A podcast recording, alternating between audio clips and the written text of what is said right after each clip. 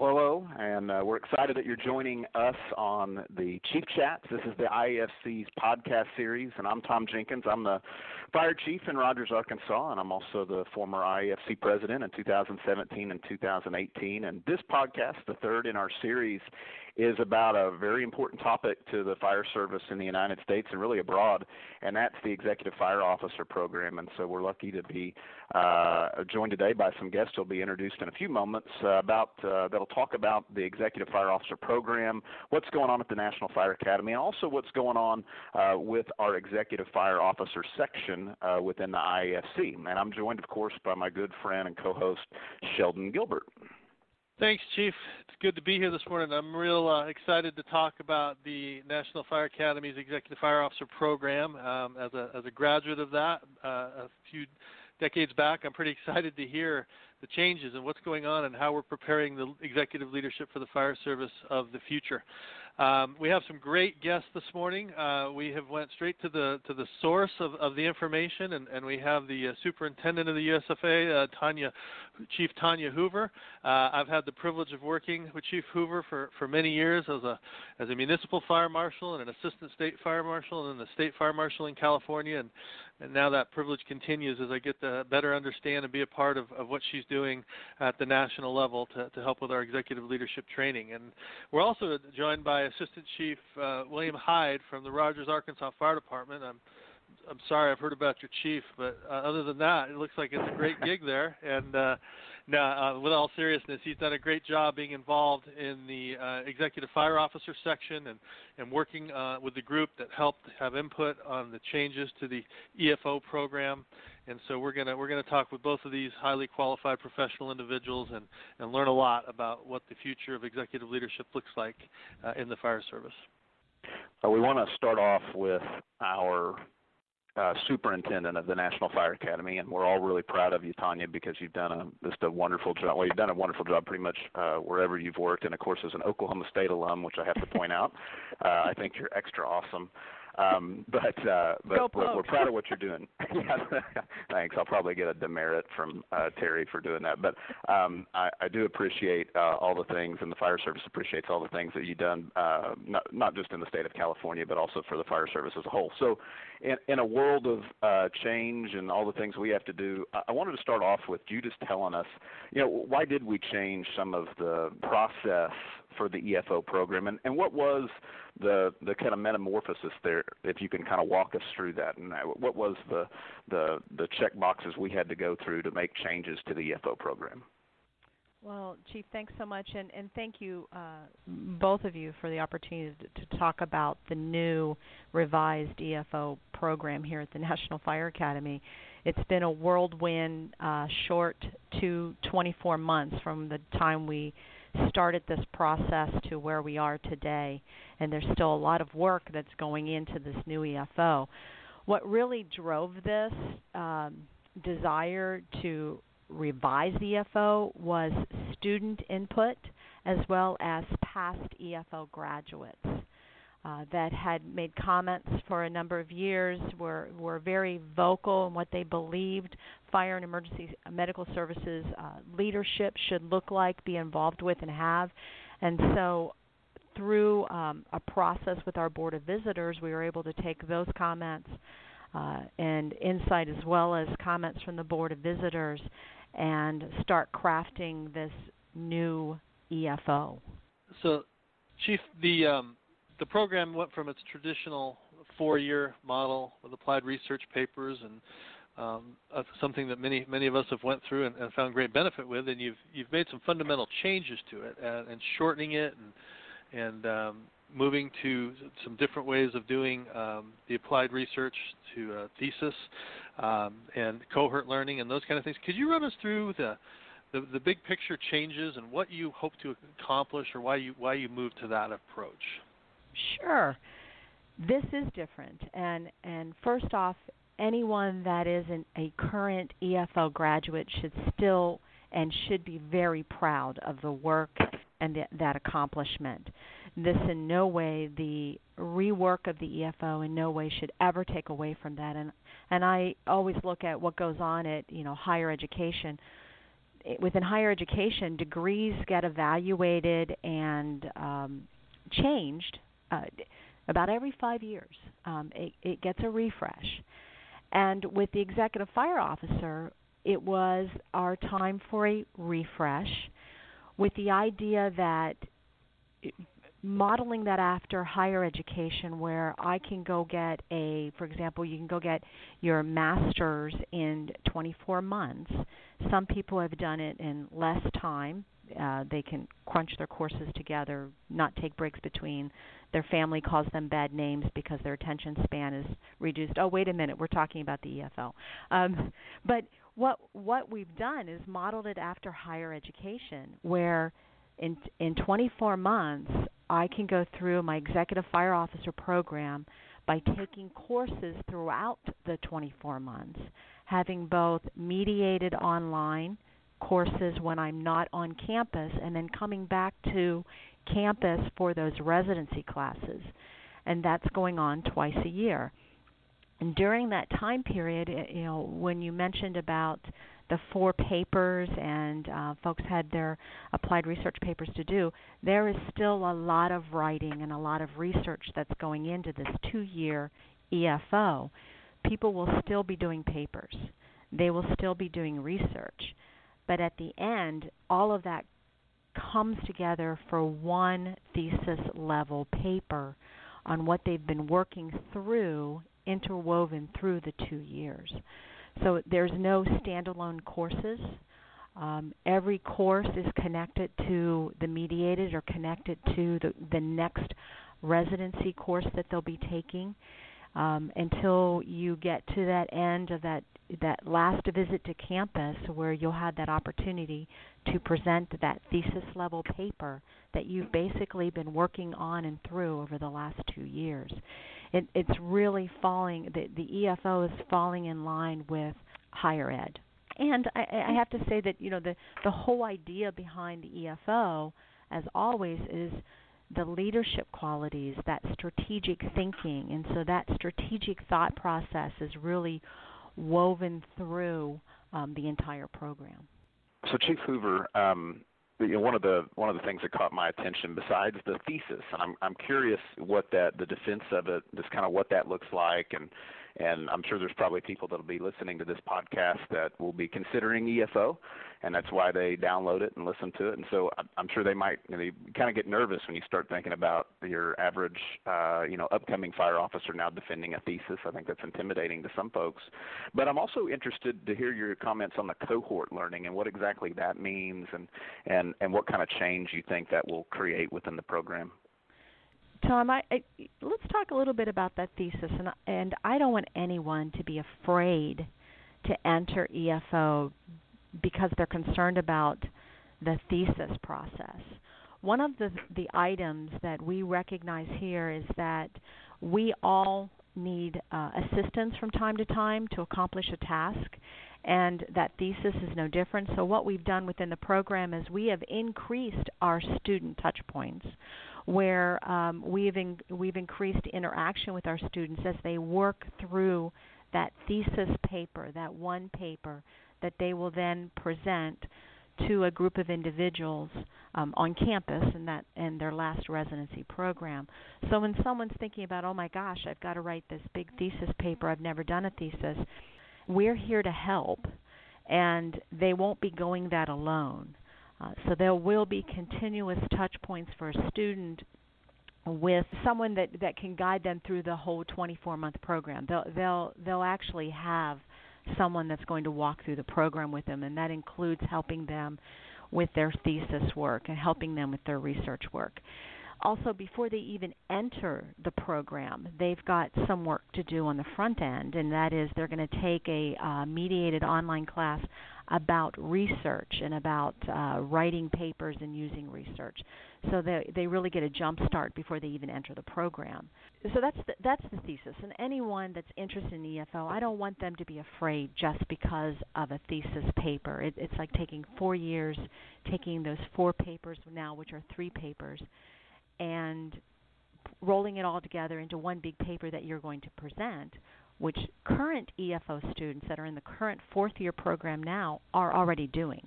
They're presenting their premier paper in front of a group of individuals. So, uh, you know, questions with the thesis, we're here to help folks right off the bat. The idea behind the cohort learning, and it, it, it was something that actually we had talked about for a, a long time, and to be honest, we're a little hesitant of because we didn't want folks to get into that mode of only sticking with their their own pack and that by sticking with their own pack that there would be less of an interaction outside what we found in the cohort learning is because of the way the EFO is set up, because the way the National Fire Academy is set up, there is still exposure to so many different people, so many different trains of thought. The idea behind the cohort is to move those folks together. Those 25 folks will move through the two year program together. They'll be on campus together. They'll they'll do their mediated together.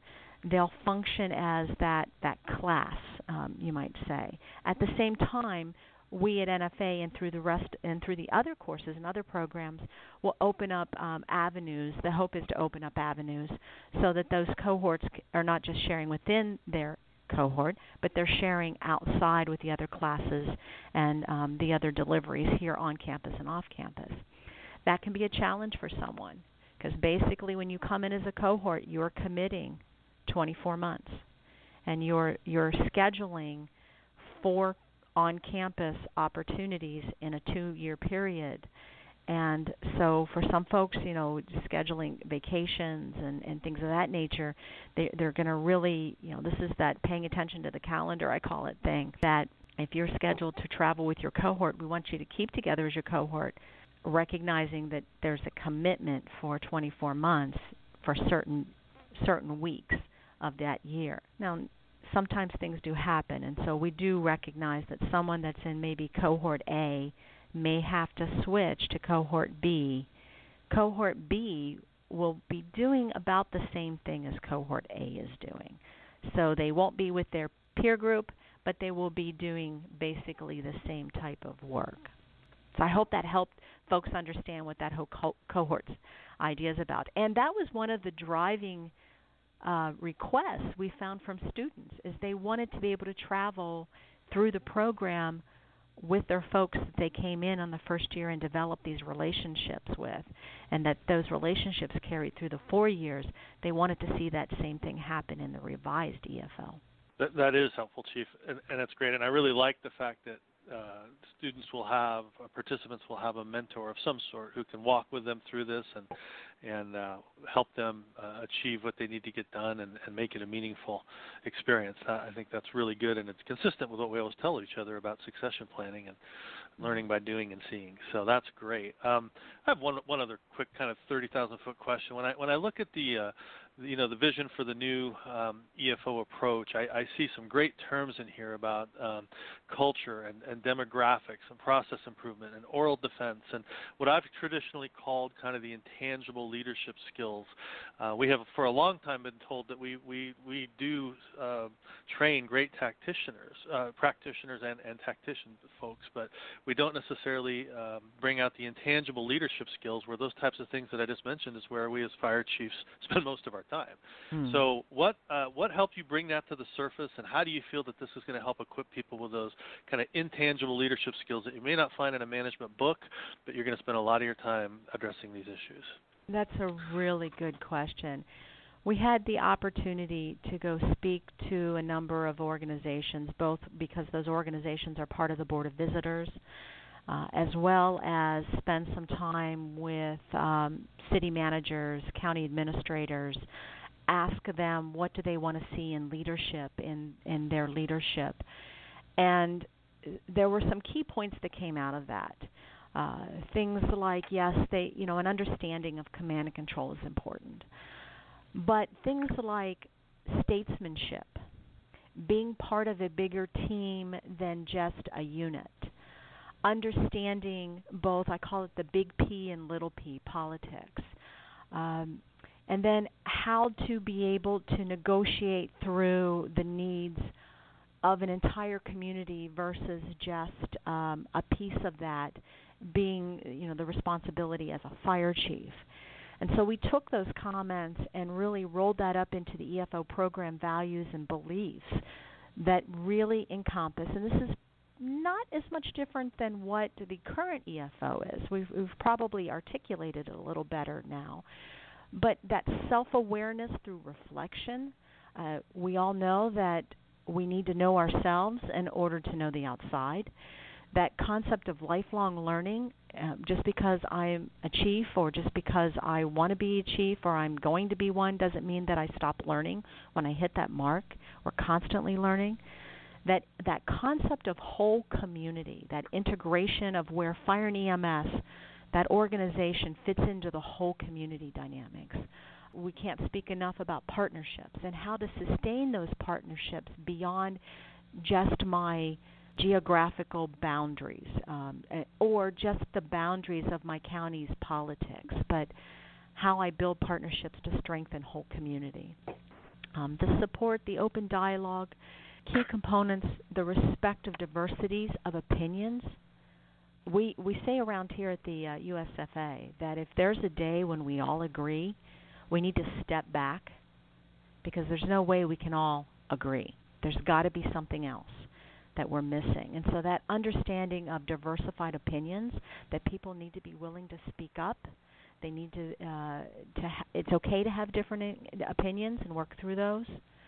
And then you know strengthening our culture of healthy and safe of healthy and a safe environment. Um, what does that mean? Both physically and psychologically. And so all of this is rolling up into what is leadership? What is that, as you put it, the 30,000 foot level? You know, these are all the things that we develop as leaders. You know, you mentioned a management book. There's there's that difference between managing and leading. And we're trying to pull all of the things that we've learned in management and all of those things that we learn as we look at self and look at a whole community and roll that up into the executive fire officer program or as some folks have started to say the executive officer because we know that we are so much more than fire.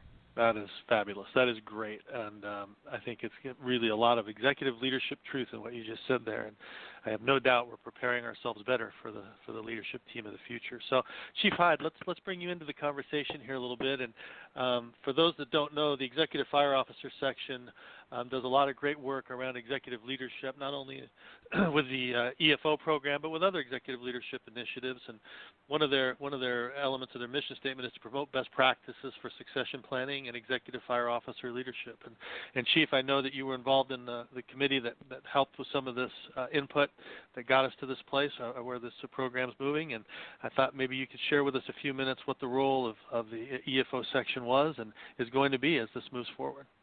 Yes, sir. We were very honored, uh, of course, with the, the name being in our title. Um, very honored and humbled that the, the superintendent and the entire staff welcomed us into all of their subcommittees that uh, formed this new EFO program.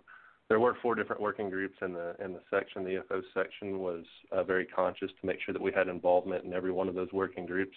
And Chief Hoover might be able to tell us exactly how many different stakeholder groups were involved. But uh, Chief, I, I want to say that there were at least 20 different stakeholder groups. At least. Many. And and uh, you know we uh, we were happy to be involved there. Um, you know there were there were monthly sessions um, for every one of those groups. After each session, everyone would go back, take notes, come back with input, and the staff was very receptive. And I, I uh, Chief Weaver, I'd, I'd, I'd have to say that some of our ideas were not popular with staff, and one of those um, was the cohort concept, if I'm right. Yes.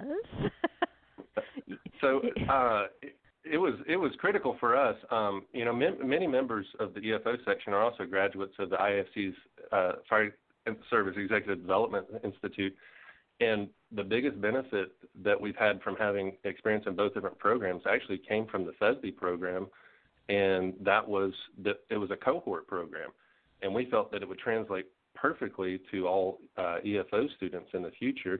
And thankfully, through Chief Hoover's leadership, um, and, and might I add here that uh, there was a governmental shutdown, a federal government shutdown during our process, and uh, that could have really lost traction. But um, when, when Chief Hoover earlier mentioned that, that we're only 24 months into this process, I, I'd like to note that uh, 12 months ago is when the Board of Visitors made the presentation or, or, or accepted the, the changes. So it's been in redevelopment for 12 months, but uh, even through a governmental shutdown through Chief Hoover's leadership, uh, we did not lose any traction th- through that shutdown. And we walked away with the cohort pro- concept in the program. I got to tell you, the team is awesome here. I I just get to sit in the big chair, as I like to say, because the team has they are committed to making sure this program represents what you all as the subcommittees wanted to see, and what our stakeholders, the incoming students, and current and past EFOs uh, believe to be important in the program. So I, I got to give credit to you all and to the team.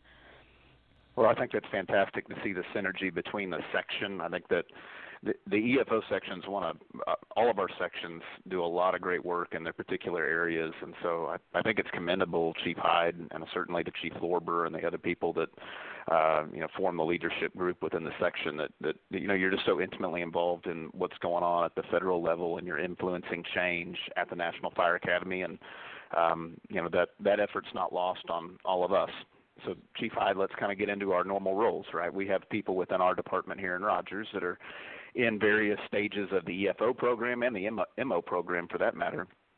And um, yeah, a, fair question that I, I, I probably uh, asked you throughout this process when we were talking in my office is for the chiefs that are listening to this, going, okay, you know, I went through it one way.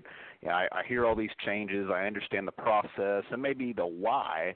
I'm curious from your standpoint, uh, you know, involved in the section, involved in the process.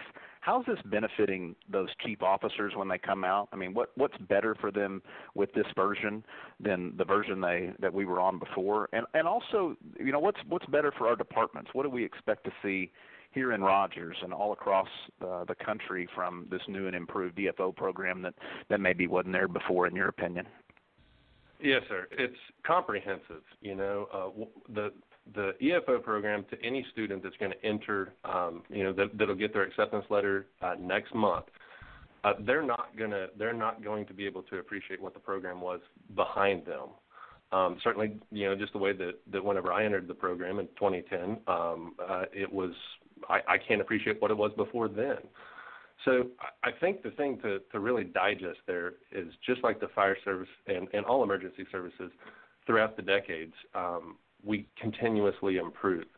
You know, especially agencies and individuals that subscribe to um, continuous improvement models, they, they'll certainly be able to appreciate that. As far as the direct benefit to individual, I, I feel very strongly that the cohort concept and the, in the evolution of the EFO program, the cohort concept is going to have them walk away with a uh, nationwide, at minimal, if not an international network of uh, professionals that they can rely on. And, and that's one of the concepts we wanted to really um, try to inject into EFO from the, from the FESD program that the iChief supports. Um, is is that cohort that that that bonding of 20 to 30 individuals throughout a very intense process, a very intense learning process, forging that relationship with so many other individuals, um, we expect will broaden their network, but also increase uh, cohesion throughout the nation and internationally potentially. That's one of the direct benefits to individual. The direct benefit to agency is the concentration of research. So in the previous version of EFO, um, with, with four different applied research projects, basically, you know, Chief, this, you, you'll you'll you'll uh, appreciate this. We were spreading the butter very thin across the across the bread, if you will, and we think we think with the new version and concentrating on one thesis level paper that that includes an oral defense. Um, I I don't want to say that in a way that intimidates anybody, but in some respect, it should slightly um, intimidate them to the to the level that you know you, you don't just throw paper in and, and hope you get into the program. There is going to be work involved, and it's and it's going to be um, high level uh, research that that benefits the, their department, their agency, their community directly because instead of spreading the butter all the way across the bread, you're going to see a big pat of butter right there on the bread, and then you decide where to apply that butter on the bread. So uh, hopefully that that's a that's a not too ridiculous of an analogy, but that concentrated research is really what is going to benefit their agency and and ultimately the USFA. Here, here. I love how Chief I'm I put that out. yeah, I was thinking there goes my carb intake and my fat intake for the day. Well, that's that's great, and I, have no doubt that this is resulting and going to result in, in a future leadership that's ready to to manage and, and excel uh, against the challenges of the future. So, um, this is great stuff, and thank you both for for offering this up and helping us understand. So, we always like to give our listeners a, a couple takeaways um, before uh, before Tom um, closes us down for this episode. So I will throw it out to you in, in, in, any order you want. But can you each give us a couple takeaways that you think would be good next steps or things for people to consider as it relates to what we've talked about today, uh, moving into the future? Chief Hyde, do you mind if I jump in? Please do. So application period opens for the new EFO January 2020. It will close on May 15th, 2020. If you're considering it, throw your hat in the ring. It will be worth your effort. It's an exciting time. Um, we we hope to see folks' applications come in again. January 2020 closes on May 15th, 2020 for the new EFO.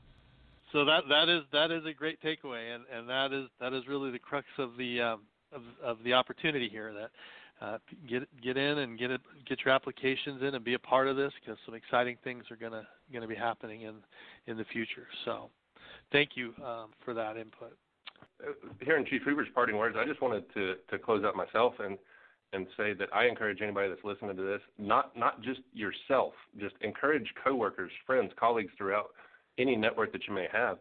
Uh, understand that, that this next evolution of, of EFO is not an evolution to them. This will be their EFO program and it should be something that they're excited to apply for, should be uh, excited to be accepted to, and and it should be something that they're excited to complete. It's it is uh, a, an immersive experience that I think uh, the next generation of upper leadership in the in the United States Fire Service uh, should strive for and and look forward to. They should be uh, compatriots through it. They should be excited and they should and then their communities should support them through the entire process because they're going to they're going to benefit uh, through their their detailed research that uh, affects not just the USFA but their local community as well.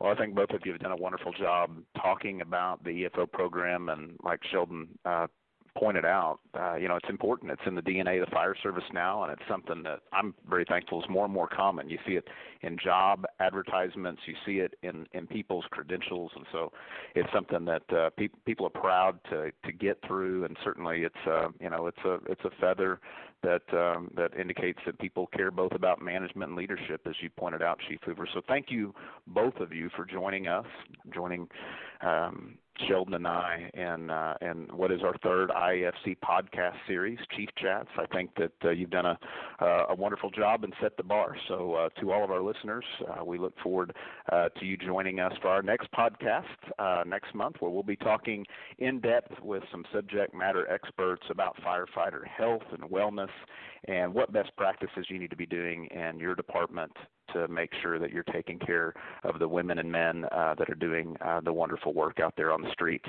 Thank you for joining us today.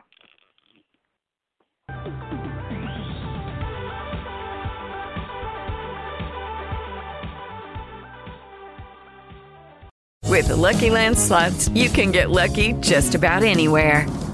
This is your captain speaking. Uh, we've got clear runway and the weather's fine, but we're just going to circle up here a while and uh, get lucky. No, no, nothing like that. It's just these cash prizes add up quick. So I suggest you sit back, keep your tray table upright, and start getting lucky. Play for free at LuckyLandSlots.com. Are you feeling lucky? No purchase necessary. Void where prohibited by law. 18 plus terms and conditions apply. See website for details.